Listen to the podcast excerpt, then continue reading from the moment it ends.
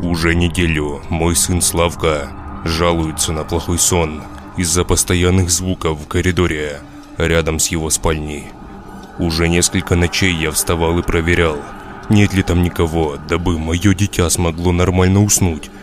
Но стоило мне его успокоить и самому обнять жену, как ситуация повторялась вновь и вновь. С коридора слышался плач, а я, накинув халат и домашние тапочки, опять бежал к сыну в комнату. «Папа, я опять слышал те звуки». «Ну какие звуки, сынок? Ты можешь объяснить? Может, мышка пробежала?» Увы, но мыши в частном доме не редкость. Приходится периодически их выводить, но иногда какая-нибудь серенькая особь все равно заберется к нам в жилище. Порой я сам слышал, как что-то скребется под полом. «Нет, не мышка», – вытирая слезы, твердил мне сын. «Ну вот вставай, давай пойдем в коридор, и ты сам убедишься, что там никого нет, давай...» «Я вот только что там шел, и клянусь богом тебе, не увидел никого. Если бы там и был кто-то, то он бы не успел убежать или спрятаться за то время, пока я дошел сюда». «Не страшно, пап». «Ой, чудо ты мое малое, пойдем чай пить на кухню». Улыбаясь, заинтересовал я ребенка. Пойдем!» Весело вскликнул он и моментально, забыв о каких-то звуках и о том, что вот пару минут назад он заливался слезами. Горячий чай это было лучшее снотворное для него. Я не просто так говорю, ведь это не первая ночь, когда он не дает мне выспаться и в бодром настроении пойти на работу. Мы прошли на кухню, и я поставил чайник на плиту. Со шкафчика достал печеньки и уселся за стол рядом с сыном. Ну что, рассказывай, как ты докатился до такой жизни? Такой взрослый уже, а боишься каких-то звуков в коридоре? Сынок, ну ты чего? Папке же вставать рано. Папа, но я на самом деле слышал звуки в коридоре. Повышая голос, доказывал Славка. Тихо ты, мама сейчас проснется. И капец нам тогда. Тебе в школу, мне на работу, как мы вставать-то будем? Сидим вон, третий час ночи, чаи гоняем. Чайник потихоньку закипал, и дабы сильно не шуметь, я заранее снял его с плиты и разлил кипяток по чашкам. Чаевали мы недолго, ровно до того момента, как в дверном проеме кухни показался силуэт моей жены с суровым выражением лица. «Я все понял, родная, мы уже спим». Улыбаясь, заранее успокаивал я ее. Сын пытался подыгрывать, но еле сдерживал смех, и у него это плохо получалось. Мы быстро шмыгнули мимо нее, оставив чашки с недопитым чаем на столе, и побежали в спальню сына. Я бежал за ним, и лишь одно слово вырвалось из уст моей полуспящей супруги. Дебилы. «Все, давай, хорошенько устраивайся, я завтра тебя разбужу. Если опять что-то услышишь, то просто думай о том, что эта мама встала вон и Пошла в туалет или на кухню попить водички. Вон, видишь, появилась, как ни с того ни с сего. Ага. Довольно кивнул сынишка. Все, давай засыпай. Я пойду тоже. Пап. Да, родной. Можно оставить ночник включенным? Ну, оставляй, только уснуть труднее будет. Я усну, обещаю. Ну, раз обещаешь, тогда можешь оставить. Все, давай, я пошел. Поцеловав сына, я тихонько открыл дверь и пошел в свою спальню. Больше он не тревожил меня этой ночью. Затем под утром мы с сыном ни черта не выспались. Чего не скажешь про его маму, которая бодро с самого утра на кухне готовила нам завтрак. С ее блинчиками не сравнится ничего в этом мире. А какое вкусное клубничное варенье, это не передать словами. Вот кусаешь такой блинчик и прям... Больше ничего не хочется, кроме как увалиться в постель и никуда не идти. Но нужно было как-то зарабатывать трудовую копейку, чтобы содержать этот дом и этих двух аглоедов. Это, конечно же, любя сказано. Этот день абсолютно ничем не отличался от всех остальных. Те же лица на работе, та же работа, которой я занимаюсь уже 7 с лишним лет, и то же желание, войдя только за порог, тут же вернуться домой к семье. Ну или хотя бы к компьютеру, либо к телевизору. Обычная рутина, как у большинства, чтобы произошло что-то заурядное, то, что разбавило бы мои серые будни, не происходило. Лишь редкие корпоративы по праздникам немного поддерживали мое желание работать здесь. Но не об этом история. Все, до завтра. Завтра увидимся. Пока. Попрощавшись с коллегами, я сел в машину и, вставив ключ в зажигание, немного еще потормозил и, повернув все-таки ключ, тронулся с места. Дома был уже как штык в 22.00. Жена же, как обычно, ждала меня на кухне, читая какой-то журнал с женскими этими всякими штуками. То ли белье, то ли косметика, не знаю. Меня интересовал лишь ужин, накрыт чистым вафельным полотенцем на столе. «Привет, родная». Я подошел и поцеловал жену. «Привет. Давай мои руки и садись кушать. А я в комнате жду тебя». «Хорошо, я скоро буду», – ехидно улыбнувшись, сказал я. «Малой спит уже?» «Ага, еле уложила. Ну ничего». Только стоило Наде уйти в спальню, как с дальнего конца коридора послышалось. «Папа! Папа!» Я, подорвавшись, побежал к сынишке. Открываю дверь. Этот сидит перепуганный, в одеяло укутался, как капуста, и весь в слезах. «Папа, я опять слышал звуки за дверью!» «Как ты мне дорог, господи!» Подумал я и сказал. Сына мама только что вышла с кухни и пошла к нам в комнату. Это она прошла. «Нет, это не мама. Она всегда заходит ко мне, даже когда я сплю». «А кто это тогда был?» «Я не знаю». «Может, ты видел его?» «Я слышал». «Но что же ты слышал? Ты даже объяснить не можешь». «А вот и могу». «Ну, тогда я весь во внимании». «За дверью кто-то очень тяжело дышит и ходит, как дедушка». «Дедушка?» – переспросил я. «Ну да». «У нас дедушка не так давно отправился в другой мир. Так он всю сознательную жизнь курил. Ну и к старости у него выработалось такое дыхание, что казалось, вот-вот легкие вылезут. Ну и, конечно же, кашель. Но был еще один звук, пап. Какой же? Он вот только сегодня появился, я не слышал его до этого. Он напрягся и выдал что-то наподобие этого. Этот звук не мог не вызвать у меня улыбку. «Почему ты смеешься?» «Это не смешно, папа!» «Ладно, давай ложись». Он надул губы и отвернулся от меня. «Вот хорошо, теперь закрывай глаза и засыпай». Мой ужин уже успел остыть около пяти раз, но микроволновка быстро это исправила. Поужинав, я принял душ и отправился в спальню к жене. Я был готов исполнить супружеский долг, но пока я трындел со Славкой, она уже начала сопеть. Понял, принял. Хорошо. Я лег рядом и также быстро провалился в сон. И не обратил внимания, что забыл выключить свет на кухне. Как уже многие могли догадаться с моего рассказа, да, встреча с сыном у него в спальне этим вечером была не последней. Но именно этой ночью я понял, что там что-то не так. Хотя всячески пытался настроить себя на нормальные мысли. Среди ночи меня подорвал с кровати крик сына. Он уже был другой. Он не звал меня, как обычно, не звал маму. Это был громкий крик моего ребенка. Громкий, переходящий в хрип и плач, а затем опять в крик. Я даже не накинув халат, в одних лишь трусах бросился к нему в комнату. Открыв дверь, я увидел Славку. Он сидел уже на полу в углу комнаты, ревел и кричал, указывая пальцем на меня. Или на дверь, или на коридор, я не знаю. В данный момент в проходе и в коридоре стоял я. Он держался за руку, а с нее вытекала кровь. «Сынок!» Увидев это, я прозрел на месте. «Надя, аптечку, быстро!» «Сейчас, сына, подожди!» Я бросился к нему, как в последний раз вижу его. «А ну-ка, убирай руку, нужно посмотреть!» «Не больно, папа!» «Я вижу, сынок!» «Да блин, я чувствую!» Многие родители меня сейчас поймут. От моего крика проснулась жена и уже через минуту забежала в комнату с аптечкой в руках. Я не знаю, я проснулся от крика, забегаю, а здесь вон что. Я привстал на ноги, а Надя взялась осматривать и обрабатывать рану. «Ну все, все, тихо, тихо. Все хорошо, сынок. Что ж такое-то? Дай-ка посмотрю».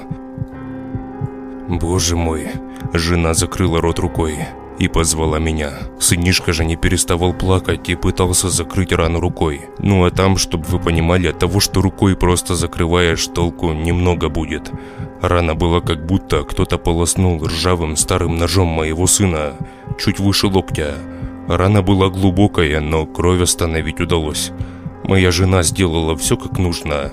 все еще не забыв знания законченного лет семь назад медуниверситета. Хотел вызвать скорую, но Надя уверила меня, что в этом нет необходимости. Она сделала все, что и сделали бы в скорой. Да и рана хоть и глубокая, но не смертельная. В общем, кровь остановили, обезболивающее ему вкололи. Наложили повязку с лекарством. На вопрос о самочувствии сын ответил, что уже лучше. «Так, я сейчас вытру кровь. Сейчас тряпочку бы найти, господи. Что же происходит-то?» Она определенно была в шоке. Но мы даже не представляли, что же нас ждет впереди. Это была лишь вторая ночь этого кошмара. Я понял, что сейчас начинать с сыном диалог с вопросами, кто это был, бессмысленно. У него был шок. Я представляю, его еле успокоили. Решили, что если будет хуже, вызовем скорую. А пока он уснул, видимо, действие сильного обезболивающего. Я взял его на руки и отнес в нашу спальню. После пережитого мы с женой уснуть уже не смогли. Вымыли крови, всю ночь стерегли маленького, как верные псы. Теории были всяческие разные. Мы пили много кофе и рассуждали, что же это может быть. Никаких острых предметов, а тем более режущих, у него в комнате отродясь не было. С кухни взять он их не мог, так как вон они все на месте в подставке стоят. Мы сошлись с женой на мысли, что это сделал кто-то посторонний. Еще немного посидев так, решили дежурить по очереди. Так хотя бы дольше продержимся. Но все же, как посторонний мог пробраться сюда? Ведь все двери заперты. Да и двери не деревянные, а бронированные, хорошие железные двери. Их-то открыть не всегда получается. Да и вообще, зачем нападать на шестилетнего пацана? Что он сделать-то мог? Я ни черта не мог понять. Женушка уже засыпала, но я держался. И внезапно мою затуманенную сном голову осенила мысль, а точнее не мысль, а воспоминание о тех звуках, которые уже неделю слышал мой сынок по ночам. Шаги, дыхание. Вот тот звук, который он пытался изобразить. Может, это как-то связано?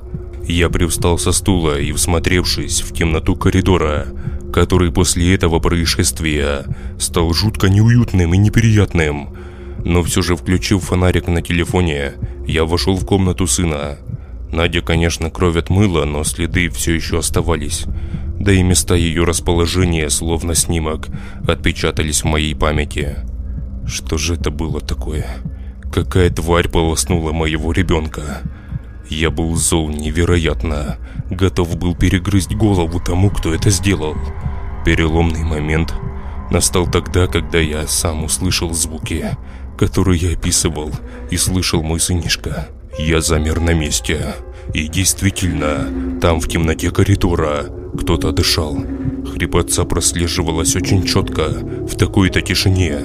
Дыхание это сочеталось с шаркающими шагами, аккуратными и тихими.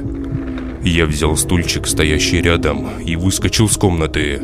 И уже было хотел замахнуться, как понял, что в коридоре никого нет.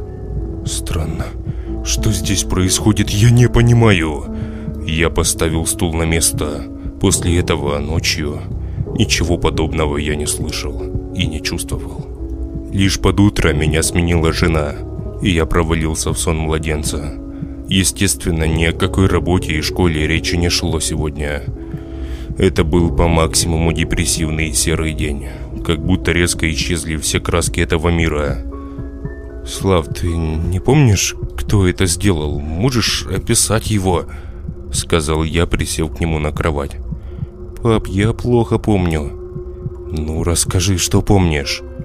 Ну, она была... Стоп, она? Это была женщина? Наверное, я не помню, пап. Да, женщина. Я, как всегда, услышал те звуки, а затем увидел, как за дверью промелькнуло что-то. Я одеялом укрылся с головой, но через время понял, что я не один в комнате. А потом я высунулся немного с-под одеяла и увидел ту женщину. Она ходила туда-сюда по комнате. Страшная очень, грязная. А лицо, лицо ты не видел? Во что одета была? Она была босая, я видел лишь ноги. А одета была в какую-то тряпку, как мама полы моет. А потом что? А потом она напала на меня, напрыгнула на кровать. Она была очень тяжелая, а потом порезала меня. Я закричал и прибежал ты. И она выбежала в ту же минуту с комнаты. Ты должен был увидеть ее. Но я никого не видел.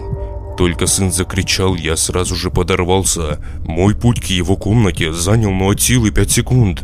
Я понял сына. Отдыхай, как ручка. Болит? Да, но только когда шевелю. Постарайся меньше шевелить. Ничего, скоро пройдет. Надь, обратился я к жене на кухне. Он говорил про какую-то страшную женщину. Я тоже слышала это. Давай так поступим. Забирай-ка ты, наверное, Славку и дуйте к маме. Поживете у нее немного, пока я не пойму, что за тварь порезала моего сына. Как-то на подсознании я повысил тон и ударил кулаком по столу. Это небезопасно. А еще знаешь, я слышал те звуки ночью, о которых он говорил. Здесь что-то нечисто. Я буду волноваться за тебя. Поехали с нами. Но тогда ничего не изменится. Езжайте сами. Если что, я сразу же приеду. Хорошо, милый, как скажешь. Сейчас хоть перекусить тебе наготовлю и будем собираться. Позвони маме, пожалуйста, предупреди ее. Она знала, что спорить со мной без толку, поэтому так быстро совсем смирилась. Мои родные уехали ко второй половине дня. Я остался один в доме и стал думать. Пошел еще раз в комнату сына. И пока шел, заметил одну странность. Только сейчас заметил почему-то. Может, раньше в глаза не бросалась особо, но вещи стояли не на своих местах. Стул, с которым я ночью собирался нападать на неизвестного, стоял совсем не так, как я его оставил, причем с другой стороны кровати. Это при том, что память у меня хорошая и в комнату никто не заходил. Картины, висящие на стенах, попадали на пол. Не все, но большинство. И поразбивались. Когда это случилось, я не понимал, ведь звук битого стекла я уж точно услышал бы. Все же дом не такой большой. На втором этаже вообще черт знает что. Пульт от телевизора валялся в коридоре. Вещи были не на своих местах. Одежда разбросана по полу. И ни я, ни кто-либо с моей семьи не перекладывал и не разбрасывал их. В моем доме завелась какая-то срань. Я всегда был скептиком до мозга костей, а здесь пахнет откровенной чертовщиной. Другого объяснения придумать я не мог. К вечеру я закрыл абсолютно все двери, на все замки, все окна. Я прочитал молитву. У жены на полке была маленькая книжечка. Она у меня верующая слишком. Вооружаться было нечем, кроме как кухонными ножами, но их я пока что не трогал. Началось все в начале 12 ночи. Я сидел тогда на кухне, смотрел телевизор, как слышу вновь какой-то звук в конце коридора. Звук только отличался от тех, что я слышал. Это был скрип двери. Да-да, скрип. Я сначала думал, что это в телевизоре, но нет. Он повторился, когда я выключил звук. И все же, взяв нож, я привстал и пошел в сторону доносящегося звука. Стоило мне зайти в темноту, я сразу же стал чувствовать себя неуютно. Непроизвольно тело мое покрылось мурашками, а во рту пересохло. И лишь когда я включил свет в коридоре, все это исчезло, как будто и не было. Чего не могу сказать про шаги у сына в комнате. Подхожу медленно, настраиваясь на встречу с чем-то жутким, доселе мне не встречавшимся. Но тот, кто находился всего через стену от меня, словно почувствовав, что у него незваные гости, замер. И я, высунув немного голову из-за дверного косяка, увидел в комнате силуэт в темноте. И как назло выключатель располагался на другой стороне двери, внутри. То есть, чтобы дотянуться к нему, требовалось шмыгнуть в проходе и дотянуться до выключателя внутри комнаты. Делать я этого пока что не стал, по той причине, что был замечен незваным гостем моего дома. Она резко повернула голову, ровно с таким же звуком, который так нелепо описал мой сын. Ее глаза блестели в темноте. как на неудачной фотографии ночью. Блин, не знаю, как правильно объяснить, многие поняли меня. В темноте сияли две ярких точки. И очертания, силуэт, кому как удобно. Одного беглого взгляда мне хватило, чтобы понять, что в комнате стоит что-то ненормальное, неправильное, то, чего быть не должно. Она стояла и перебирала пальцами по кровати Славки. Пальцы странно хрустели, и кистью она кружила на все 360 градусов. Она тоже издавала тот самый хруст. Я понимал, что она заметила меня. Ей хватило той секунды, что я высунулся. И да, сын был прав, это женщина или девушка. Не знаю, в общем особь женского пола. У меня внутри все сжалось. Я такого никогда не испытывал, никогда в жизни. Мне внезапно стало так страшно, что хотелось попросту все бросить и убежать куда подальше с этого дома, к жене, к сыну. Но все же я понимал, что нам здесь жить. В дом было вложено колоссальное количество денег, усилий, крови и пота, и продавать его даже при таких жутких обстоятельствах я не собирался. Как обычно рассказывают в историях или в фильмах, чуть что продал и все. Здесь это не работает. Из чего-то решив, что свет отправит потустороннюю гостью туда, откуда она вылезла, я все же рискнул и быстро, перебравшись на другую сторону, дотянулся до выключателя. Я увидел ее. Она стояла рядом с кроватью и не шевелясь смотрела в мою сторону. Противная волна животного ужаса окатила меня с ног до головы. У меня закружилась голова от одного только ее вида. Она была как будто беременна. Волосы безобразно торчали в разные стороны, а на животе я отчетливо увидел глубочайшую рану, от которой вряд ли бы удалось выжить тому, кто жил у нее в утробе. Да и ей тоже. Сине-коричневые ноги с длинными желтыми ногтями царапали мой ламинат, так как она на месте просто так не стояла, а топталась и выворачивалась. Да-да, это она начала делать пару секунд назад.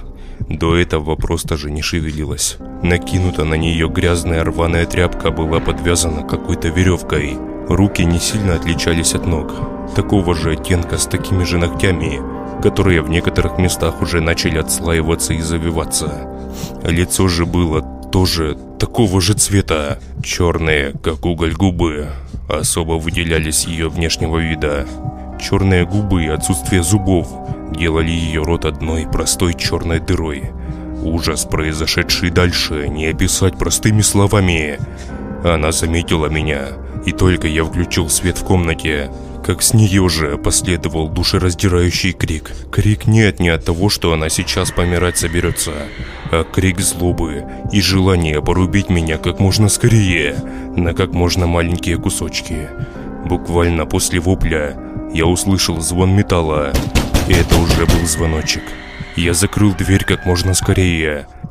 Следом раздались крики, вопли и жуткой силы удары в дверь.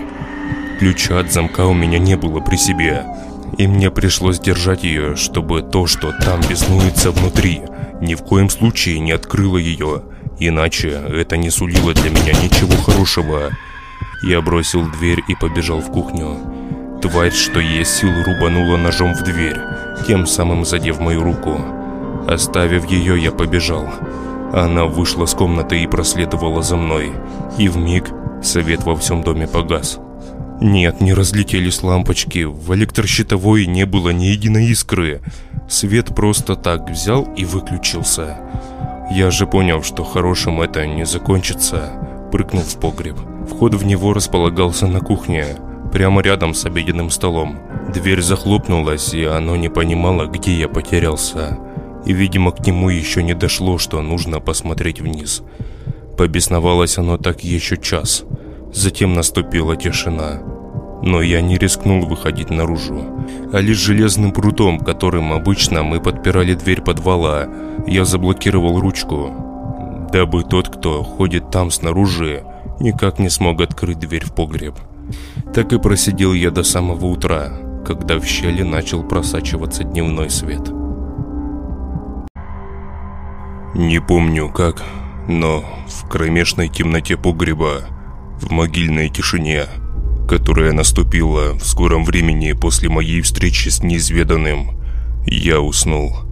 И основным фактором того было то, что я почти сутки не спал.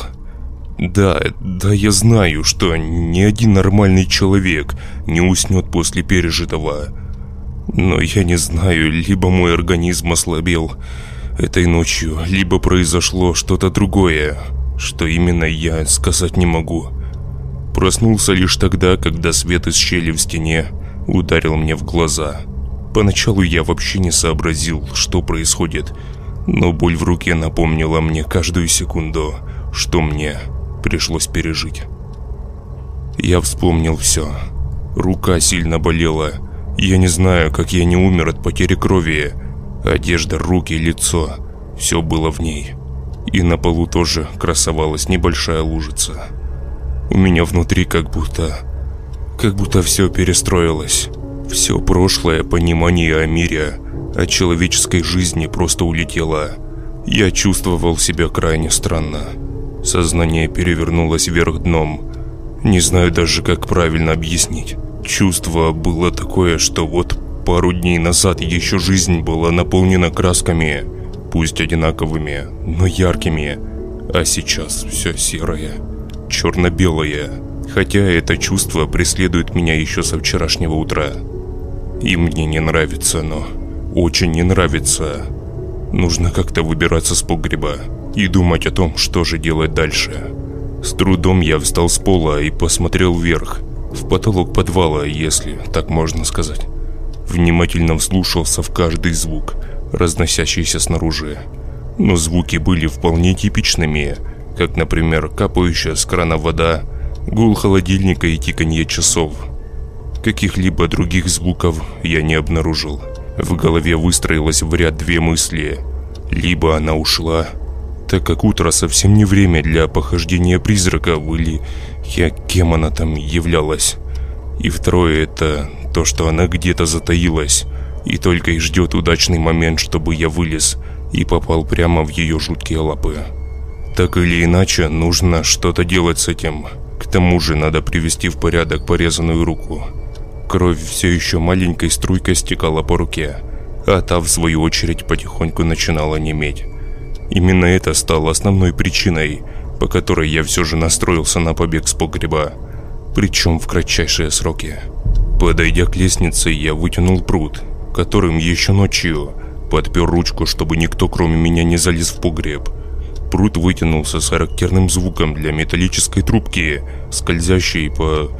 по другой металлической трубке, отчего я замер на секунду. Я просто хотел убедиться, что снаружи не последует какого-нибудь иного звука в ответ. Его не последовало. И слава богу. Осторожно я наступил на первую ступень и, немного приоткрыв люк, мельком осмотрел всю кухню и часть коридора.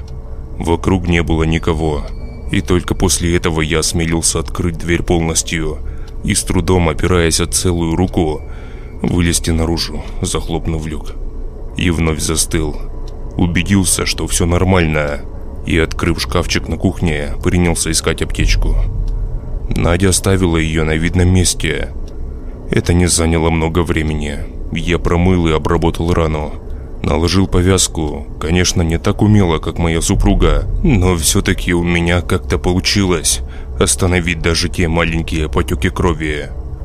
Походу с меня нормально так вытекло, подумал я после того, как внезапно у меня закружилось в голове, я чуть не обвалил с собой кухонный гарнитур. Это не есть хорошо. Опираясь руками о стол, бормотал я себе под нос. Рукой нащупав в штанах мобильный, я достал его с кармана и глянул время. 10 утра. А такое чувство было, что вечер уже.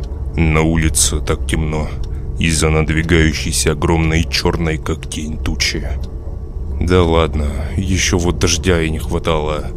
Подумал я, выискивая с недавних звонков номер жены. Алло. Да, милый, ну как ты там? Взволнованно протараторила жена. Я... Да нормально, только проснулся. Как спалось? Все хорошо, надеюсь? Не сбрасывая волнения, засыпала меня вопросами. Да, все нормально, Надя. Ночью ничего такого не было. Никто не заходил. Я не хотел рассказывать Наде все, что произошло. Это для ее же блага. Она может испугаться еще больше, чем Славка. Это все-таки нервы, как ни крути. А именно от них и большое количество болячек. Не нужно ей знать об этом, по крайней мере сейчас. Никогда не врал жене, но здесь уж такая ситуация, простите. Точно все хорошо? Как будто заподозрив что-то неладное, переспросила меня Надя. В ее голосе я заметил уже даже не волнение, именно в этой фразе, а что-то странное. Как будто она тоже чего-то не договаривает. Но, как у нас говорится, не пойман не вор. Просто так же не начну ее спрашивать. Ты что-то не договариваешь, потому что мне это показалось.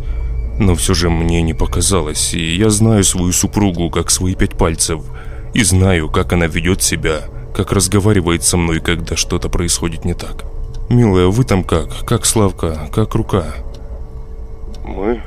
Вновь замешкалась Надя. Ну, да, я уже рассказал, теперь твоя очередь. Мы тоже хорошо. Славка покушал, он лежит, в телефон играет.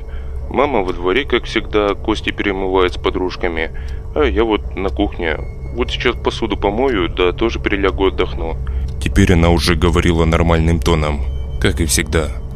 Может, мне показалось, но после следующего вопроса жены я понял, что дело намного серьезнее, чем я себе представлял. «Милый...» Шмыгнув носом, обратилась она ко мне. «Да-да, что там?» «Ну что, говори, не томи!» «К нам ночью кто-то приходил». «Кто такой?» «Я не знаю, я в туалет вставала и в окно увидела человека, похожую на беременную женщину. Может, попрошайничать пришла? Хотя в такую рань...» После услышанного на меня как будто свалилась гиря. «Надюш, сейчас быстро собирайтесь с сыном и маме скажи, я скоро приеду». Супруга заметно занервничала. «Милый, что не так? Что случилось?» «Я при встрече все расскажу». «Ну ты намекни хотя бы. Сейчас вообще неуместны интриги». «Это та, кто напала на Славку!» — крикнул я в трубку. «Откуда ты знаешь?» «Знаю, родная. Об этом уж точно расскажу при встрече». «Может, полицию вызвать?» «Я думаю, она здесь мало чем поможет. Все, ждите меня, я сейчас собираюсь». После телефонного разговора я стал чувствовать себя еще хуже. Нервы и так не к черту, а тут еще и вот такая напасть. Какого хера ей нужно от нас? Какого хера ей нужно от моего ребенка? Присев на диван, так как сил стоять не было, от слова совсем, я начал рыскать в телефоне в поисках номера моего давнего знакомого. Именно у него я узнал координаты человека, который знается в подобной чертовщине, и которого я раньше считал больным на голову алкоголиком, которому постоянно мерещится что-то подобное тому, кого я увидел этой ночью в своем доме. Я лично не был с ним знаком, но от товарища наслышан о нем. Предварительно позвонив ему, мы договорились о встрече. Я оделся, малость перекусил, так как сил не было вообще – и выскочив с дому, досев в машину, я уехал за город. Именно там жил интересующий меня человек. Постоянно оглядываясь на часы, в приборной панели я пытался как можно быстрее доехать к месту назначения. Обгоняя и подрезая других участников движения, я в голос просил у них прощения, оправдывая свои нарушения тем, что мне нужнее, у меня в опасности семья. Было безумное желание увидеть ее – Хотя не виделись-то меньше суток, но чувство было такое, как будто год их не видел. Страх за своих родных делает невероятные вещи. Взять хотя бы тот факт, что я как только проснулся, на ноги толком встать не мог, а сейчас же я жму на педали, кручу руль вообще без проблем, благо добрался к пункту назначения спокойно, хотя и разозлил добрую половину трафика своими выходками на дороге. Приехал я к старому двухэтажному дому, одиноко стоящему среди небольших частных домиков. Припарковав машину, я бросился к подъезду. В старом коридоре со скрипучим деревянным полом я нашел женщину в обычном домашнем халате и сигаретой в зубах. Судя по всему, я попал в обычное общежитие. «Простите меня, пожалуйста, подскажите, где я могу найти квартиру номер 9?» Я не стал звонить человеку, к которому ехал, так как он слишком долго берет трубку. То ли он тормоз, то ли совсем не дружит с техникой. Скорее всего, второе. Так как, когда я дозвонился к нему ранее, в трубке я слышал голос старого, даже очень старого человека. «Это вам на второй этаж. А там сразу налево, прямо за входом». «Хорошо, спасибо большое». Я шмыгнул в подъезд, а затем и на второй этаж. Звоню в дверь. И когда на счету каждая секунда, он как будто не слышал. Но все же, спустя минут пять, дверь открылась. Я был злой, так и хотелось сказать ему что-то неприятное. Но я удержался, так как этот человек, возможно, единственный, кто мог бы мне помочь. «Это вы, кажется, звонили, да?» «Да, я. Проходите, пожалуйста. Прошу прощения, у меня бардак в комнате». «Да, да ничего, все нормально». Да, я не ошибся. Это был старенький дед, который-то и передвигался еле-еле. Я уж молчу про поднятие трубки мобильного телефона. Рассказывайте, что у вас произошло. Саша говорил что-то неотложное. Да, произошло не то слово. У меня в доме что-то хотело убить сына. Лицо дедушки сменилось. Оно всячески привлекало мое внимание, не делая это сразу, а как будто растягивая удовольствие. Поначалу он просто по ночам слышал шаги и звуки, а затем последовали нападения. Оно начало заходить к нему в комнату, и вот вчера ночью порезало его руку ножом. И в свою очередь я отправил супругу и сына к моей маме пожить, пока не нормализуется все. Здесь уже не помогут переезды, озабоченно сказал он. «Вы что-то знаете об этом?» «Конкретно о вашем случае пока не имею представления. Но я хотел сказать, что... Это я и хотел сказать. Они уехали вообще на другой адрес, в другом конце города. И то, с чем мне довелось повстречаться, у нас в доме, каким-то образом очутилось там. А вам довелось с ним повстречаться? Ох, еще как довелось. Я дома остался, когда жену сыном выпроводил, но она и объявилась ночью, напугала до полусмерти и ножом ранила. Мне нужно к вам домой. Там все осмотреть я так просто не смогу сказать, что это было и как ее извести. И да, это была женщина. Да, да, беременная женщина. Еще и беременная. Ну, у нее живот был, как у беременной. Нужно ехать. Уверенно проговорил дед и поднялся с кресла. После этого разговора он стал как будто другим, вполне себе бодрым дедушкой, у которого ничего не болит и ничего не беспокоит. У меня зазвонил телефон. Звонила Надя. «Милый, мы собрались уже, сидим на чемоданах. Ты скоро?» «Да-да, сейчас я еще домой заеду. Нашел человечка, который, возможно, сможет нам помочь». «Да какого человечка? С чем помочь?» «Надя, у нас в доме завелась нечистая сила». «Ты про ту женщину, которую мы видели?» «Да-да, именно про нее. Она почему-то привязалась к Славке. Почему, не знаю. Надеюсь, человек, с которым мы сейчас поедем к нам, поможет». В трубке повисло тревожное молчание. «Я считаю, что нужно вызывать полицию», — уверенно сказала она. И что ты им скажешь?» Вновь тишина. «Подожди меня, а затем уже вместе что-то придумаем, хорошо?» «Да, да, хорошо», уже через наворачивающиеся слезы говорила она. «Все, я скоро, люблю тебя, целую». «И я тебя». «Все, я готов», накинув на себя куртку, сказал дед. Я до сих пор не узнал его имени, но это было последнее, о чем я думал тогда. Мы сели в машину и поехали. Ехал я так же быстро, но в этот раз все пошло не так, как я себе это представлял. Я ехал, ровная нормальная дорога, трафик, на удивление, не особо большой. Мчал быстро, конечно, превышал, не поспоришь. И в миг прямо на середину дороги кто-то выбегает. Всего бы ничего, но нескольких секунд перед тем, как я резко вывернул руль, мне хватило понять, кто вышел на дорогу. Это была та самая женщина. У меня невольно дрогнула нога, И вместо того, чтобы ударить по тормозам, я ударил по газам, и машина влетела в стоящую на обочине «Волгу». Это последнее, что я видел. Очнулся я в больнице. Не скажу, сколько прошло времени с того момента, не знаю. Но могу сказать то, что у меня была сломана рука и сильно болела голова. Дедушка тоже выжил, слава богу. Благо машина не успела набрать высокую скорость. Я очнулся в темной палате. Судя по всему, на дворе стояла глубокая ночь. За окнами не было слышно носящихся машин. В коридоре больницы царила тишина. Вглядываясь в темноту палаты, мне становилось не по себе. Даже сейчас, казалось бы, в такой ситуации, кроме как о своем здоровье, думать нельзя. Но сейчас я только пришел в сознание, как мигом в голове воспроизвелась та картина. Та самая, из-за которой я здесь и оказался. Я вспомнил все до малейших мелочей. Она вышла, как будто из ниоткуда.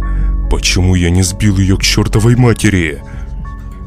Зачем надавил на педаль газа? Я лежал и терзал себя за этот проступок. Из-за того, что невинного человека, который абсолютно ничего плохого мне не сделал, чуть ли не отправил на тот свет. Это я понял, потому что он лежал рядом со мной, в одной палате, с похожими травмами. И сразу же эти мысли перебили мысли о семье.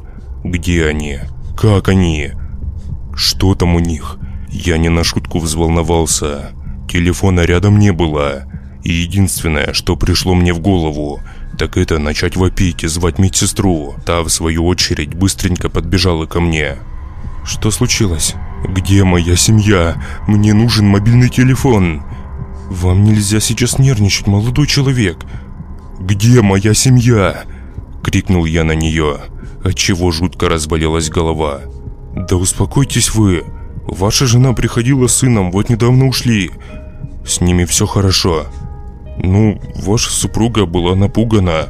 Ну, я ее понимаю, конечно», сказала она, опустив голову. «Где они сейчас?» «Я не знаю, но они говорили что-то про отель. Дайте мне, пожалуйста, мой телефон. Мне нужно срочно с ними поговорить». «Да, сейчас принесу». «Наберите номер, пожалуйста». Я продиктовал ей номер, и она поднесла телефон к уху. «Алло, алло, милая!» «Алло, господи, все хорошо, очнулся!» Дрожащим голосом проговорила она. «Родная, с вами все хорошо?» «Мне нужно кое-что сказать тебе». «Что случилось?» «Она преследует нас везде. Я взяла с твоего бумажника денег. Мы сняли номер в гостинице. Думали, что тут будет безопаснее, но...» «Что «но»?» «Милый, прошу тебя, будь осторожнее. Я чувствую, что произойдет что-то страшное и непоправимое. Я уже все знаю, что она ранила тебя вчера ночью. Только как же ты так невнимательно на дороге-то, господи!» Она заплакала. Ее слезы для меня как лезвием по сердцу. Это она. Она появилась из ниоткуда. Я мельком подумал, что этот человек выбежал, но уже потом понял, что это она. Но уже было поздно.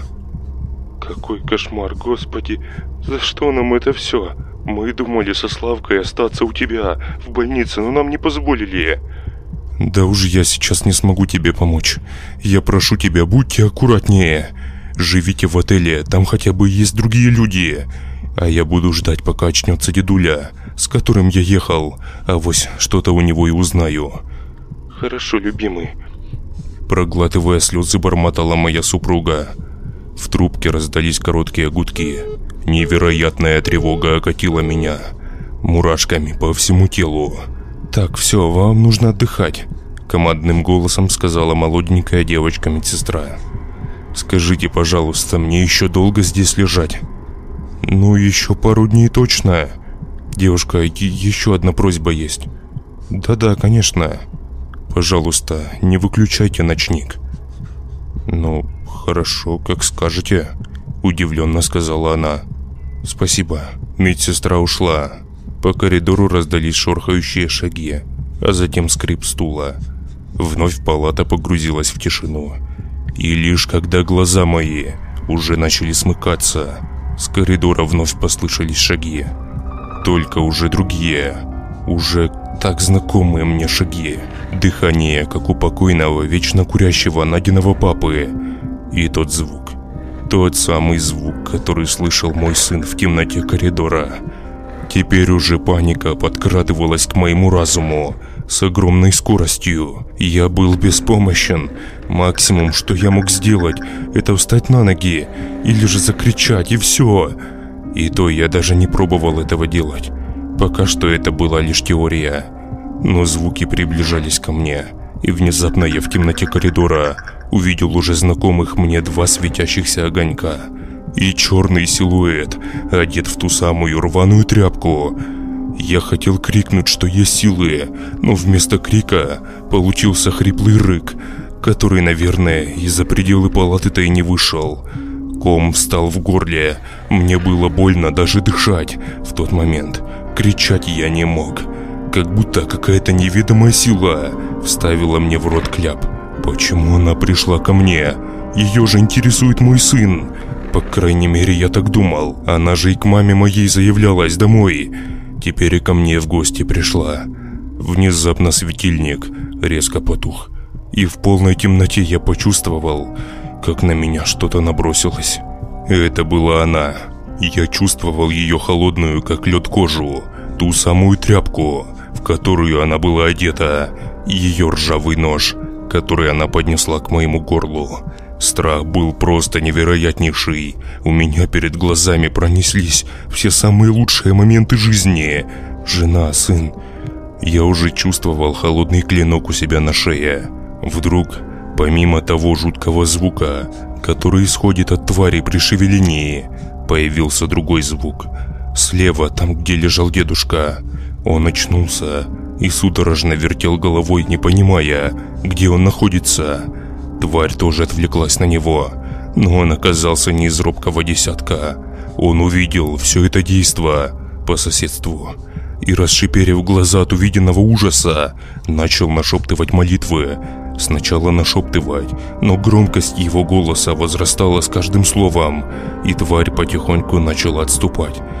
Но нет, это жизни, здесь не бывает, что в последний момент главного героя кто-то спасает. Нет, она успела вновь занести лезвие и ударить меня в живот.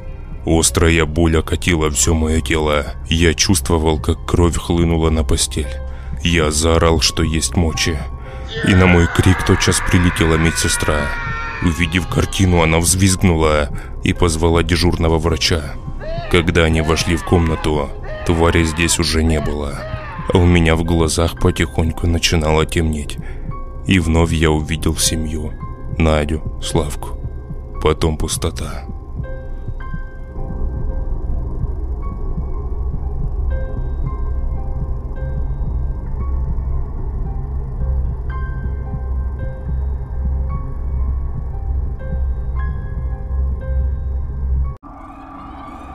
В глазах моих становилось темнее и темнее с каждой секундой.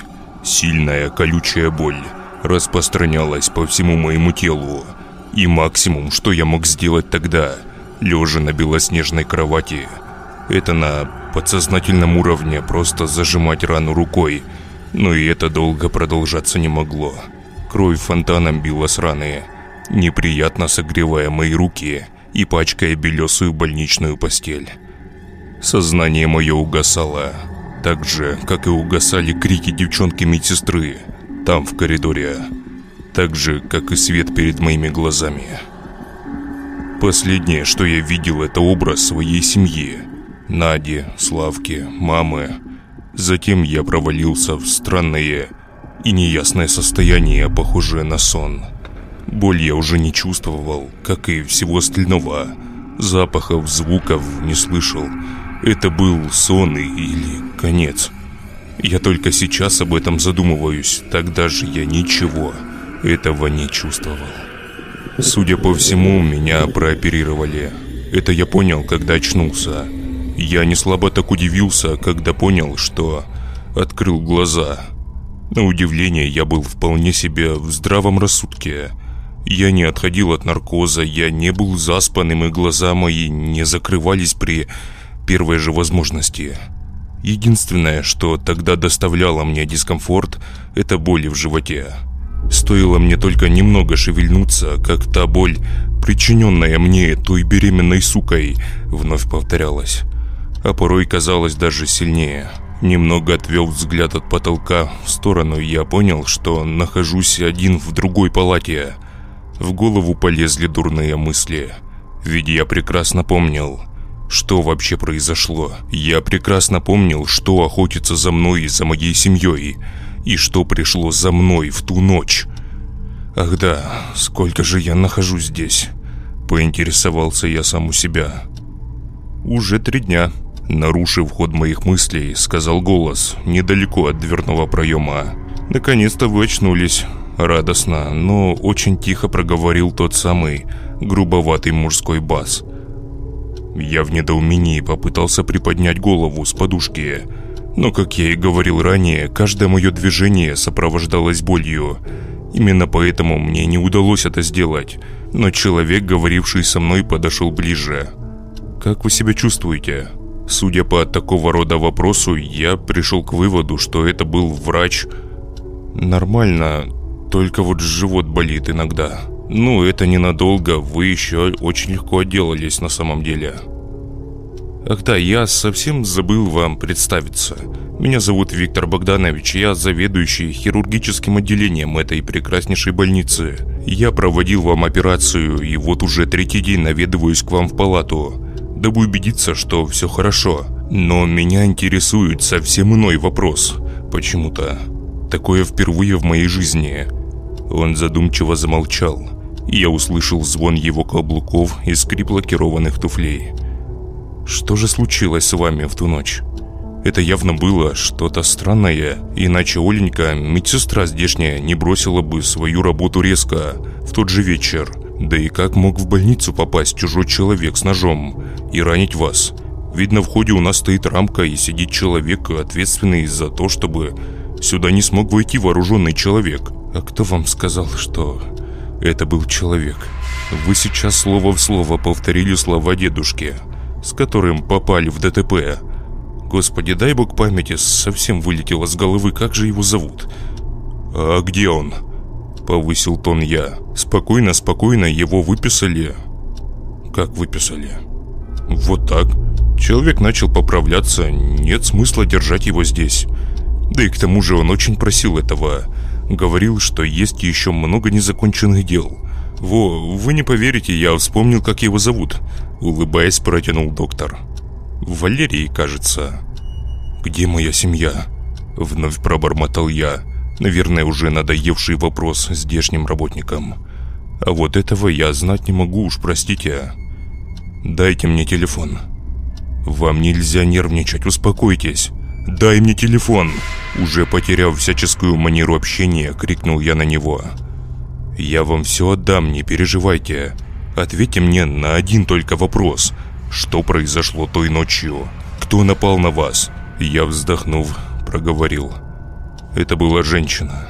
Да-да, это я знаю, мне сказала медсестра, дежурящая в ту ночь. Нет, вы не поняли, эта женщина, она...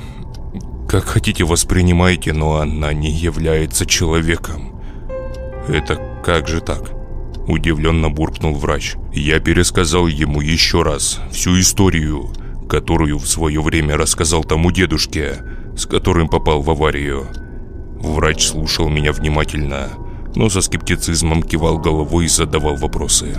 Конечно, это ЧП, и он должен знать, что случилось, чтобы, не дай бог, ничего лишнего не сказануть полиции и не пострадать самому. Ведь не каждый день в закрытую больницу вырывается кто-то с ножом и ранит лежащего в ней пациента. И то это хорошо, что она меня только ранила. Но вот курьез. В тот момент мне вообще не была интересна судьба этой больницы и этого врача. Меня это попросту не волновало. Да зачем далеко ходить, у меня и здоровье свое не волновало. Лишь один вопрос назойливо сидел у меня в голове – что сейчас происходит с моей семьей? В безопасности ли они? Доктор вышел с палаты, понимая, что мне сейчас совсем не до него. Лишь вызвал медсестру, я попросил у нее стаканчик воды и мой мобильный. Да, она мне помогла набрать номер и удалилась с палаты. Алло? Привет, милый, господи, ты жив. Слава богу. С ее глаз моментально хлынули слезы. Это было отчетливо слышно, даже сквозь телефон. «Да что там я? Вы как со Славкой? У вас все хорошо?» «В том-то и дело, что нет». Шмыгнув носом в полтона, ответила Надя. «Что такое?» Попытавшись подскочить с кровати и упав обратно от боли, крикнул я. «Это долгий разговор. К тебе уже можно?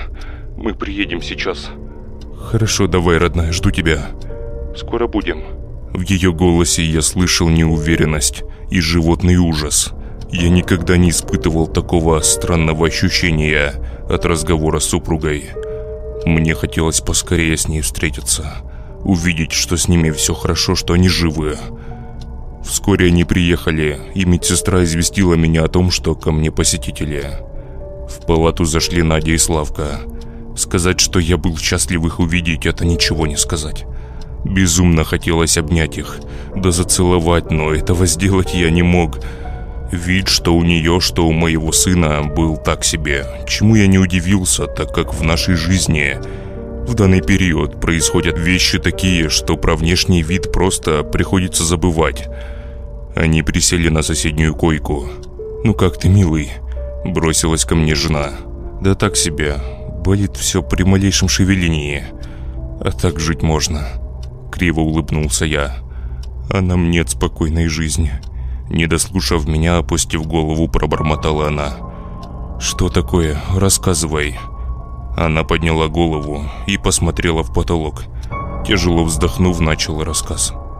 Далее с ее слов. Тогда в отеле ночью, когда случилась вся эта беда, она появилась в одном из коридоров. Мы тогда с магазина возвращались. Кушать-то нечего совсем. И только стоило в номер зайти, как Славка вновь услышал шаги за дверью. Да не только Славка, я услышала. Благо мы вовремя ее уже закрыли. Но это... это ни на что не повлияло. Шаги такие твердые и уверенные. И вот... это вот дыхание прокуренного туберкулезника. Не прошло и пяти минут, как ручка двери повернулась. Хотя я заперла ее, я отлично это помню. Она вошла внутрь. Я впервые ее увидела настолько близко. Я такого ужаса не испытывала никогда в жизни. А бежать-то некуда. Номер был маленький совсем, там и не развернешься толком, не то чтобы убежать. Она показалась в двери. Я видела ее глаза, ее нож в руке. Я чувствовала, что стою лицом к лицу с чем-то потусторонним, с тем, чего существовать не должно в нашем мире, полном науки, логики и скептицизма. Говоря это, с ее глаз начали течь слезы, которые капали мне на простынь, и которые она даже не стала вытирать. Затем, вновь вздохнув и зачерпнув побольше воздуха, она продолжила. Нужно было действовать быстро, иначе не случилось бы ничего хорошего. И в мои глаза попала наклейка. Вот знаешь, священники клеят, когда квартиры освячивают, либо другие какие помещения – я сорвала ее и выставила впереди себя. Ей это очень не понравилось. Она начала отступать назад. Ее отталкивала эта бумажечка. Да и не только бумажечка, наверное, и тот факт, что помещение свячено. Но помогло это ненадолго. Так как буквально прошло пять секунд, как она завизжала так, что у меня и уши заложило. Славка заплакал и прижался ко мне еще сильнее. Я представляю, насколько ему было страшно. От ее визга в прямом смысле лопнули все лампочки, которые были поблизости, и осталось только два маленьких огонька, ее глаза. Но, но пока ее коребило в коридоре, мы за Славкой успели выметнуться с номера и побежать вниз. А там уже люди, и мы больше ее не видели. Она, видимо, ко мне пошла. Перебил я ее. Я не знаю, но беда знаешь в чем. В чем же? А в том, что со Славкой что-то начало происходить после той нашей встречи, тогда, когда впервые увидели ее. Именно тогда, в проходе, перед тем, как я наклейку-то с крестиком ей показала, она стала неразборчиво бормотать. «Знаю, сынишка, твой хорошенький мальчик. Мне бы такого, но вы не даете мне его, а жаль. Придется отбирать силой. У меня бы тоже был, да вот уложили меня с ним живым в одну яму. Давно ударил запах сырой земли. А затем что-то вроде как... Она давно наблюдает за нами. От ее рассказа у меня оставшаяся кровь в жилах превратилась в желе. Я лежал и все это слушал, лишь глотая слюну, а Надя все продолжала. Ту ночь мы провели у Вики. Вика – это подруга моей жены. Они не часто проводят время вместе, но этот случай был исключением. Именно у нее дома, когда мы решили принять душ, да перевязать Славке руку, я увидела на его шее царапины. Было трудно, но я смогла прочитать слово, которое было выцарапано. «Сын». Это случилось в ту же ночь, когда мы убежали с отеля. На следующий же день Славку рвало. Он был бледен, как поганка. Я не знаю, может, съел чего-то не то, а может, и в другом причина кроется. Но я склоняюсь ко второму варианту. Затем подскочила температура, чуть ли не до 39 градусов. Это была адская ночь, милый. Жар сбили, слава богу. Под утро ему стало лучше, но царапины никуда не девались, понимаешь? Как они там появились? Никто не заходил к Вике домой. Мы даже спать не ложились. Господи, за что же нам такая напасть? Где оно взялось, это беременное чудовище? Откуда свалилось на наши головы? Я не понимаю. Мне стало жутко от ее рассказа. До такой степени, что холод пробежался по всему моему телу. Даже под одеялом, где я нагрел себе теплое местечко. Я еще не понимал полностью, какой все же кошмар происходит со мной и с моей семьей. Сейчас Славка как? Он постоянно держится за те царапины, пытается их расчесать, но получается до крови. Надеюсь, скоро пройдет. Сынок, как ты? Иди к отцу. Чего сидишь там, как сирота? Он недовольно встал на ноги и подошел. Ну как ты себя чувствуешь, родной? А я смотрю на него и понимаю, что он какой-то другой. Я не чувствую его вот этой детской энергетики, что ли. Всю жизнь чувствовал, а сейчас нет. Это был как будто чужой ребенок мне. Но, но все же нет, что я несу, дурак. Выбросив с головы эту дурную мысль, я взял его за руку и почувствовал тепло. Больше ничего не происходило. Вновь обратился я к вытирающей слезы жене. Вика согласилась, чтобы мы пока пожили у нее. Но я боюсь, что она опять придет. Я боюсь, что она навредит нам. Как там мама? Ты давно с ней созванивалась? Д да. В тот день, когда ты в аварию угодил. Позвони ей сейчас, а я пока постараюсь дозвониться Валерию. Кому? Дедушке тому, что со мной ехал. Набрав его номер, послышались гудки. Трубку долго никто не брал, и звонок сбрасывался спустя какое-то время. Я уже и отчаялся. Он, скорее всего, уже уехал за 3-9 земель отсюда, увидев то, что происходит. С мамой оказалось все хорошо, слава богу. Жива-здорова, никого не видела и никто к ней не приходил. Насчет Валерия я ошибся. Он перезвонил мне примерно через пару часов. Надя с сыном уже ушли обратно к подруге. Надеюсь, с ними все будет хорошо. Господи, как же я переживаю. Надеюсь, эта тварь не заглянет еще раз в гости. И еще они выходили у меня с головы слова, которые проговаривала тварь, когда Надя впервые ее увидела так близко. Про сына. Эти слова в таком же порядке отложились в моей голове и вертелись в ней до сих пор, даже когда в трубке послышался хриплый голос Валеры. Алло, алло. Да-да, здравствуйте. Это тебе здравствовать нужно. Грубо ответил мне мужик. Ты наверняка думал, что я уехал куда-то от проблем, ведь так? Честно говоря, да. Улыбнулся я. Была мысль уехать, если честно. Но ведь то, что преследует твоего сына и ко мне наведывалась. К вам? Да, ночью увидели его соседи в коридоре. Сука, все лампочки перегорели, как будто специально. И по описанию подходит. Я спал, уже ничего не слышал. А на утро говорит мне соседка, что беременная баба ошивалась в подъезде. В лохмотьях да с перекошенной головой. А вы что? Я что? Я отложил в сторону собирание манаток и начал копать. Я там это, стрельнул твой адрес в больнице. Был сегодня у тебя в доме. Видел бы ты, что там происходит. Что там происходит?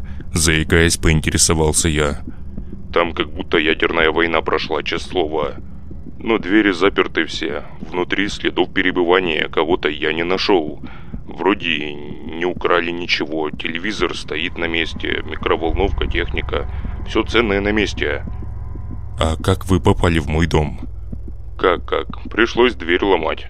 Не переживай, только насчет этого. На первое время я повесил хороший замок. Никто не войдет, э, если ты думаешь о ворах там или еще каких-то бандюках. После той ночи, когда он спас меня, я понимал, что могу рассчитывать на этого старика. Он знает, что делает и знает, с чем мы столкнулись наверняка. Я так думаю. Он должен знать. Ты мне расскажи одну вещь. Обратился он ко мне. Ты когда дом покупал? Да давно уже, лет десять как. За 10 лет ничего странного не наблюдал. Я понимаю, что для тебя это сейчас будет крайне нелегко, но нужно напрячь свой мозг и попытаться вспомнить. Да нет, вроде ничего такого не происходило, я бы знал об этом. А что? Просто когда ты покупаешь дом, есть такое негласное правило, кто-то его придерживается, кто-то нет. Нужно поднять всю его историю, кто тут жил, как жил, что происходило на месте еще до строительства дома. Это все очень влияет на ауру жилья. И не всегда только на ауру. Поверь мне, я знаю, что говорю. Да я верю, конечно верю. Наверное, после пережитого и увиденного. И не в такое поверишь, подумал я про себя. В общем, ладно, ты давай там выздоравливай. Если чего найду интересного, дам знать. Стойте, Валер, сколько с меня денег? И в телефоне повисла пауза. Ну ты совсем дурак, что ли? Видимо, неплохо ты ударился головой. Не понял. Не нужно мне ничего. У меня всего хватает, и в конце концов, твоя проблема затронула и меня тоже. Это уже дело принципа, разобраться во всем этом. Давай там выздоравливай. И да, мне нужен номер твоей жены с ребенком. Нам нужно держаться вместе, иначе произойдет что-то необратимое в скором времени. Вот почему-то у меня плохое предчувствие. Сможешь переслать мне смс-кой? Да-да, сейчас постараюсь. Ну тогда все, на связи. Если что, заеду на днях, привезу тебе бананов. Ну спасибо. Разговаривая с ним, я почувствовал какую-то... какую-то странную легкость. На другом конце провода был как будто не тот старикан, которого я увидел, как только зашел к нему в комнату, там, в общежитии. Это был вполне себе бодрый и адекватный мужичонка, который нормально разговаривает и не приковывает к себе лишнего внимания. Но я ведь помню, каким он был, когда я пришел к нему впервые. И это еще один лишний повод задуматься. Время есть, пока я в больнице. Когда выпишут, сказать не могу. Надеюсь, что скоро. Звонок мобильного пинком выбил меня из сна. Еще толком не проснувшись, я поднял трубку. Перед глазами все плыло. И я сначала даже не понял, кто вообще звонит мне в столь позднее время.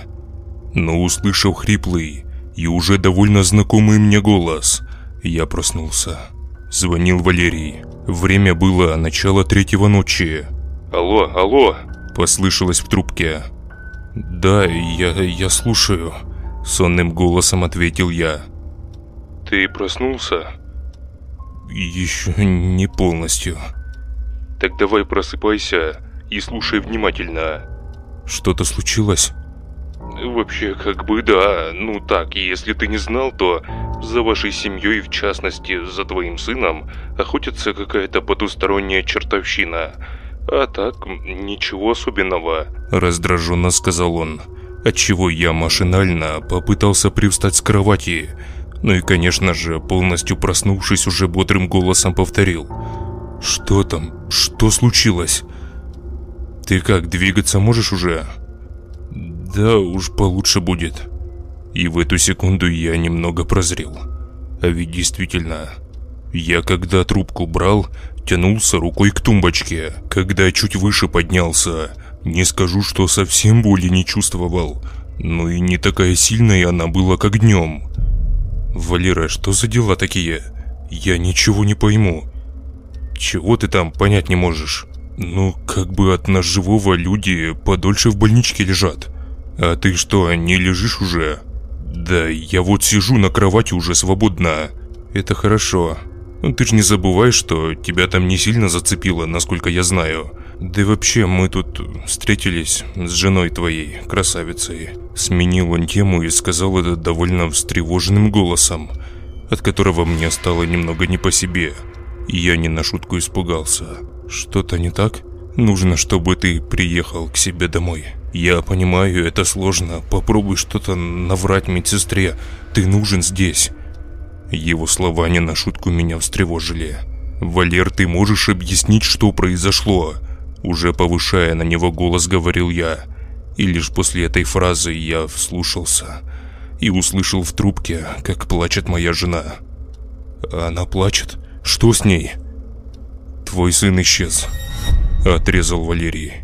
Меня как будто по голове грели чем-то тяжелым. Во рту моментально пересохло и противно закололо в горле.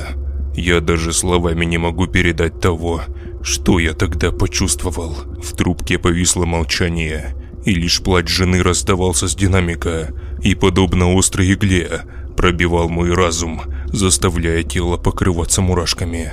Без лишних слов я, собрав все силы в кулак, встал с кровати. Боль все еще терзала все мое тело. Рука все еще была перебинтована, но в те минуты я совсем не обращал на это внимания.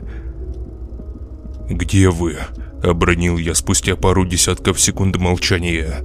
«Мы у вас дома. Ты приедешь?» «Да, да, я приеду». «Может тебе вызвать такси?»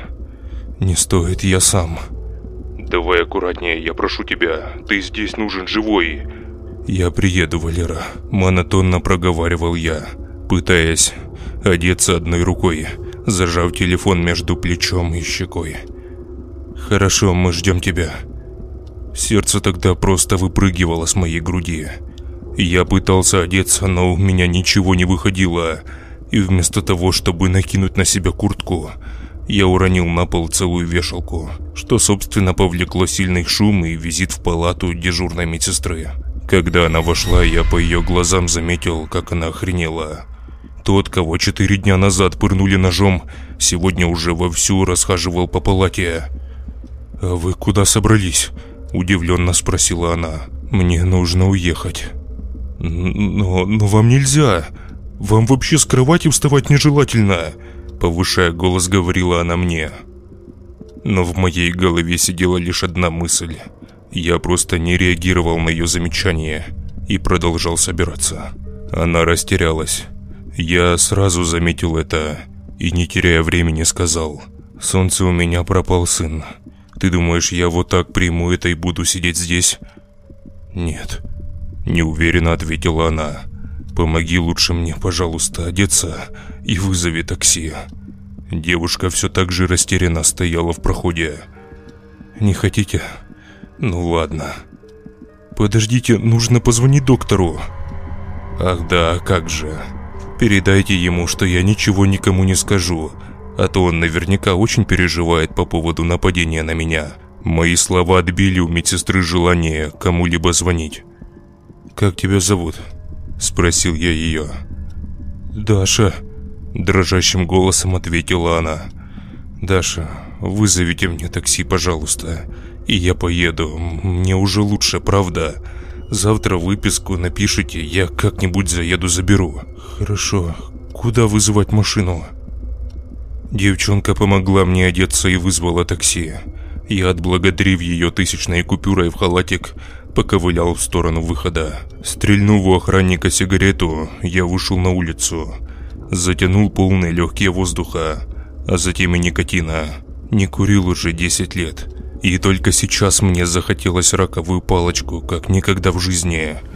Не успел я и половины выкурить, как послышался гул, и ко входу в больницу подъехало такси.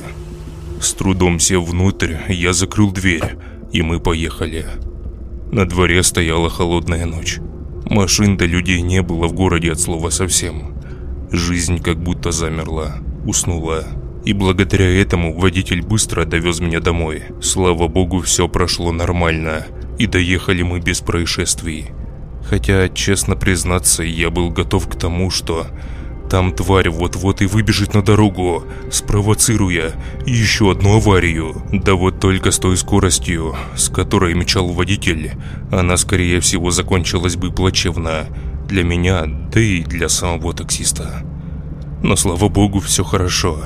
И я, рассчитавшись, вышел с машины. Свет в моем доме горел, и только стоило таксисту отъехать, как дверь открылась, и меня встретил Валера. «Наконец-то ты приехал. Как в больнице, все нормально. Договорился?» «Ну, можно и так сказать. Чувствуешь себя как? Нормально?» «Да уж, лучше, чем вчера. Это какой-то феномен, честное слово. Это я тебе потом как-нибудь расскажу. Пойдем в дом». У меня в голове как-то все перевернулось кверху дном. Все было по-другому. Не так, как я видел это ранее. Дед, который разваливался на глазах при нашей первой встрече, сейчас щеголял как молодой парень. Мой дом, в котором я прожил более десяти лет, мой родной дом, больше не казался мне таким. Эта двухэтажная постройка вызывала жуткие воспоминания и ассоциации. Хотелось покинуть это место и никогда более сюда не возвращаться. Я чувствовал себя крайне странно и физически, и морально. «Пойдем в дом», – положив мне руку на плечо, проговорил Валера. Я молча проследовал за ним. Войдя внутрь, я увидел свою жену, всю в слезах. Она подбежала ко мне и крепко обняла. В этих объятиях я позабыл про все проблемы. Но не прошло и минуты, как о них напомнил голос, раздавшийся с кухни. «Это все очень мило, но вы не хотите обои подойти сюда?» «Да, да, конечно, простите», – вытирая слезы, проговорила Надя. И мы прошли в кухню. «Что со Славкой?» – в полтона проговорил я. «Помнишь, я предупреждал, что произойдет что-то страшное?» Не дав ответить Надя на мой вопрос, начал Валерий. «Он просто исчез, когда мы спали, понимаешь? Он лежал рядом со мной. Ты знаешь, какой у меня чуткий сон, милый. Я бы проснулась, произойди что-то не так. Но это произошло. Именно ты не уследила. Где теперь его искать? Внезапно вырвалось у меня. Надя отошла на несколько шагов и вновь заплакала. Я не контролировал себя. «Что с тобой?» – удивленно спросил меня Валера. И подошел ко мне вплотную, взглянув мне прямо в глаза. «Это произошло бы рано или поздно, ты прекрасно знаешь, чем мы имеем дело. Это нечисть, это то, чего быть, существовать не должно. Надежда беззащитна перед этой силой, что уж говорить о твоем сыне. И вместо того, чтобы сейчас сплотиться и решить проблему, вы ссоритесь. Как ты не поймешь?» Он подошел ко мне и заглянул, казалось, прямо мне в душу. «Вы этим играете ей на руку. Проснись, что с тобой?» Внезапно он крикнул на меня, что я аж в себя пришел. Перед глазами как будто э, развеялся какой-то странный туман, окутавший мой разум и подбивавший меня на необдуманные поступки и необдуманные слова. Надя сидела на диване и плакала. Я бросился к ней извинялся и пытался разрядить царящую в комнате жуткую и удручающую обстановку. Мне удалось кое-что выяснить, тихо сказал Валерий. Что же? Отозвалась моя супруга. А ну-ка постарайтесь вспомнить, как выглядели прошлые хозяева дома. Часом не пухлая рыжая женщина в очках, а с ней рядом худой заикающийся мужик. Да, да, это они нам продавали дом. Приятная и в то же время какая-то странноватая пара, отозвалась Надя. А вы как узнали о них? Пойдемте за мной. Мы с Надей встали с дивана и последовали за Валерой на второй этаж к чердаку. Я нашел фотографию прошлых хозяев дома там, на чердаке. Да? А где она была? Я там убиралась неоднократно, не видела ее. Она была спрятана в старом комоде. «Валера, а можно побыстрее к делу?» – раздраженно сказал я, не желая ждать и слушать про бывших хозяев. «Хорошо, я сейчас попытаюсь вкратце тебе все объяснить. Видишь ли, прошлые хозяева не просто так продали дом за те деньги, которые вы за него отдали. Ведь это небольшие деньги, не так ли? Ну, как сказать. Для такого дома это была очень низкая цена, хоть он и был, скажем так, не в очень хорошем состоянии. Ну ладно, это играет большую роль. Можно и так сказать. Суть в том, что хозяева прошлые, на голову больные уроды. По мне так довольно милая парочка была, возразила супруга.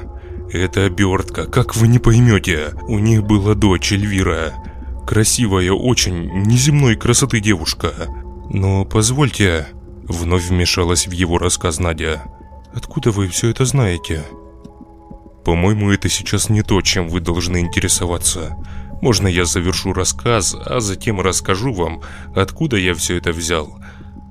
«Да, да, конечно, извините, пожалуйста». «Так вот, папаша девчонки этой, стукни ей 15 лет, словно с катушек слетел окончательно. Что он только с ней бедной не творил» и насиловал, и бил, и резал. Причину того, почему он сошел с ума, я не знаю. Но в чем весь сок? А в том, что и мамаша особо против этого не была. В общем, закончилось все тем, что девчонка забеременела от своего же отца. Ну, они заперли ее в комнате и так и держали до тех пор, пока бедная не умерла. Узнали они об этом лишь тогда, когда с комнаты Начали вылетать мухи, и дом не наполнился жутким смрадом дохлятины. Они, недолго думая, схоронили остатки дочери под домом, прямо под паркетом, и, понимая, что за это придется отвечать, выдроили дом от и до и выставили на продажу. Я, слушая эту историю, непроизвольно открыл рот, и в голове начал складываться пазл. Моментально всплыли слова про ее сына, про яму, в которую ее зарыли – Надя, видимо, тоже вспоминала эти слова, и от услышанного у нее начали подкашиваться ноги. Она присела на стульчик. «Ах да, я же... я же обещал вам рассказать, откуда я все это взял. Как бы вам объяснить? У меня есть дар. Дар, дотрагиваясь к предметам, видеть всю их историю. Подлинную историю. Я обследовал, грубо говоря, каждый сантиметр вашего дома» и в моей голове вырисовалась примерно такая вот картина. Это все хорошо, но как нам сына найти? Как нам избавиться от нее? Как избавиться? Перезахоронить. И дело с концами. Закопали ее прямо под лестницей, на второй этаж. Еще кое-что хочу сказать вам. На полтона ниже проговорил он. Я долгое время находился при церкви. Я знаю, как бороться с подобными существами, но я хочу, чтобы вы тоже кое-что знали. Покойники, которые не были похоронены по нормальному христианскому обычаю, покоя-то и не знают. Они застревают между нашим миром и миром мертвых, и натворить они здесь могут очень много бед. То есть, стоп, получается, что вы изгоняете их или как? Экстрасенс, что ли? Поинтересовалась Надя. «Я помогаю людям и только. Вы не единственные, кого потревожили покойники. Да, и признаться честно, неупокоенные души – это еще самая мелочь, с которой мне довелось встречаться. Я стою, слушаю это все и не могу поверить в то, что происходит. Сейчас нужно каким-то образом раздолбить пол и осмотреть место, где закопали девушку. Я думаю, именно там мы и сможем найти ответы на все эти вопросы. Как нам поможет это в поисках моего сына? Вновь повысил я голос. Не сомневайся, поможет. Я понимаю, ситуация очень сложная. Вы с трудом ее переносите. Но почему бы тебе не держать себя в руках, а? Уже повысил голос он. Я сейчас соберу все свои вещи и уеду к себе домой, если еще раз покажешь здесь свои нервы. Хорошо, хорошо, прости. Я порой сам себя не контролирую, а ты контролируй. Он заметно взбесился. Бесспорно, я в этом виноват. Есть у вас здесь лом или, может быть, топор? Есть топор, сейчас принесу. сказала Надя и побежала в сторону выхода с дома. У нас на улице стоял небольшой сарайчик, там хранился весь инвентарь. В доме наступила тишина. Мы стояли и молча ожидали, пока моя супруга принесет то, чем можно было бы раздолбать пол под лестницей. Надя прибежала обратно с топором в руках и передала его Валерия. Тот же, в свою очередь, со всей силы начал лупить по паркету, отчего тот разлетался щепками во все стороны. Когда дыра в полу стала более-менее приличной, он отбросил топор в сторону и принялся руками выламывать доски. Я же попытался помочь ему, но не прошло и нескольких секунд, как в доме полностью погас свет. В миг нас укрыла темень, хоть глаз выколи, и в этой темноте раздался жуткий крик моей жены. Я резко обернулся назад, и последнее, что мне немного удалось разглядеть, это как ее что-то тянуло за собой на второй этаж. Я бросился за ней. Валера же остался ковырять пол. Стоило мне ступить на лестницу, как тут же о себе напомнила боль в животе. Я согнулся и непроизвольно вскрикнул. Но понимая, что сейчас произойдет, я собрал все силы в кулак и бросился вверх по лестнице. И уже на втором этаже я понял, что наступила тишина. Оборачиваясь по сторонам, я начал проверять все комнаты. Быстрые шаги по лестнице вынудили меня обернуться. Сзади меня стоял Валера. Я нашел остатки и буквально после этих его слов с одной из комнат я услышал уже так хорошо знакомое мне хриплое дыхание той твари. «Она там!» – прошептал я Валерия. В ответ он лишь достал со внутреннего кармана своей куртки большой деревянный крест и направился в сторону комнаты. Затем же начал происходить сущий кошмар, разделивший мою жизнь на до и после. Он зашел в комнату, с которой доносился хрип, ну и я за ним. Сразу же он начал читать какую-то неизвестную мне молитву, выставив крест перед собой, а в противоположном углу комнаты стояла эта тварь. Лунный свет хорошо освещал комнату, и я отлично видел ее. Но самое страшное было то, что оно в руках держало моего сына. Его бездыханное тело наполовину лежало на полу, а оно держало его за другую половину – он уже начал разлагаться, о чем говорил жуткий запах в комнате. От осознания того, что вообще произошло. У меня подкосились ноги. Я чуть не упал на пол, но чудом удержался.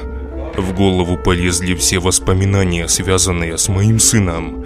Вся жизнь его пролетела у меня перед глазами. Я схватился за голову рукой и молча присел на кровать в нескольких метрах от твари. В голове помутнело. Мне уже было все равно, что со мной будет.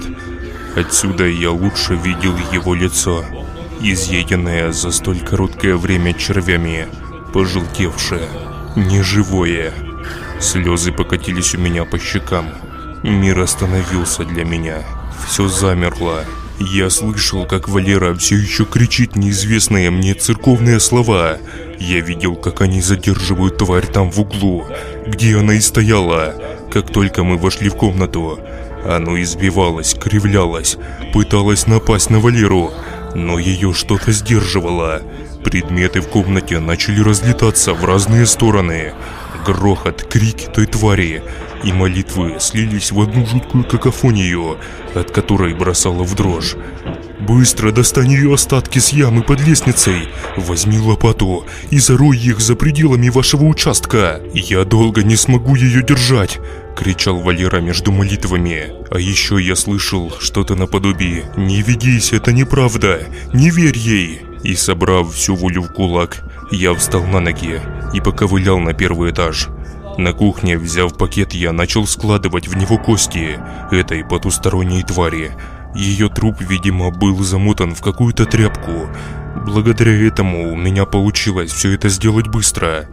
Я выбежал с дому и устремился к калитке на заднем дворе, попутно схватив лопату. Покинув пределы своего жилища, я вырыл небольшую яму и бросил в нее пакет с костями и так же быстро, как выкопал, принялся зарывать ее. Одной рукой это было делать крайне неудобно, но я не знаю, что мной двигало тогда. Может адреналин, может паника. Я не могу этого объяснить до сих пор. Могу сказать лишь то, что после этого в доме вмиг все утихло. С него перестали слышаться молитвы, крики и прочие звуки, издаваемые той потусторонней сущностью. Ноги подкашивались, но все же я доковылял к дому. Внутри же царила тишина, и лишь одинокие шаги слышались сверху. Я поднялся по лестнице. Валера сидел у двери в комнату. Рядом с ним сидела моя жена. Покачиваясь и смотря в никуда, она гладила по голове нашего сына. «Что здесь произошло? Все хорошо. Ты успел. Все хорошо». Чуть слышно бормотал Валерий. Он поднял свой крест с пола и, поцеловав его, положил обратно в карман. «Теперь она не потревожит ваш дом. Забудьте все это как страшный сон». «Стоп. Славка живой?» «Живой, конечно. Я же тебе кричал, не верь. Нечисть еще и не такое вытворять может, дабы ввести в заблуждение человека, ослабить его моральный дух. Но еще бы немного, и все повернулось бы намного печальнее. А Надя, с ней все хорошо. У нее шок, ее изрезала эта тварь. Вон, видишь, все руки в крови. Где аптечка у вас? Тащи сюда. Мы оказали моей супруге первую медицинскую помощь. Обмотали все раны, коих было не один десяток. Видимо, она защищалась и закрывалась руками, так как изрезаны были только руки. Я вовремя подоспел, тогда, когда ее потащило что-то на второй этаж. Помощь первую оказали, но ей нужно было в больницу. Скоро я забрала ее.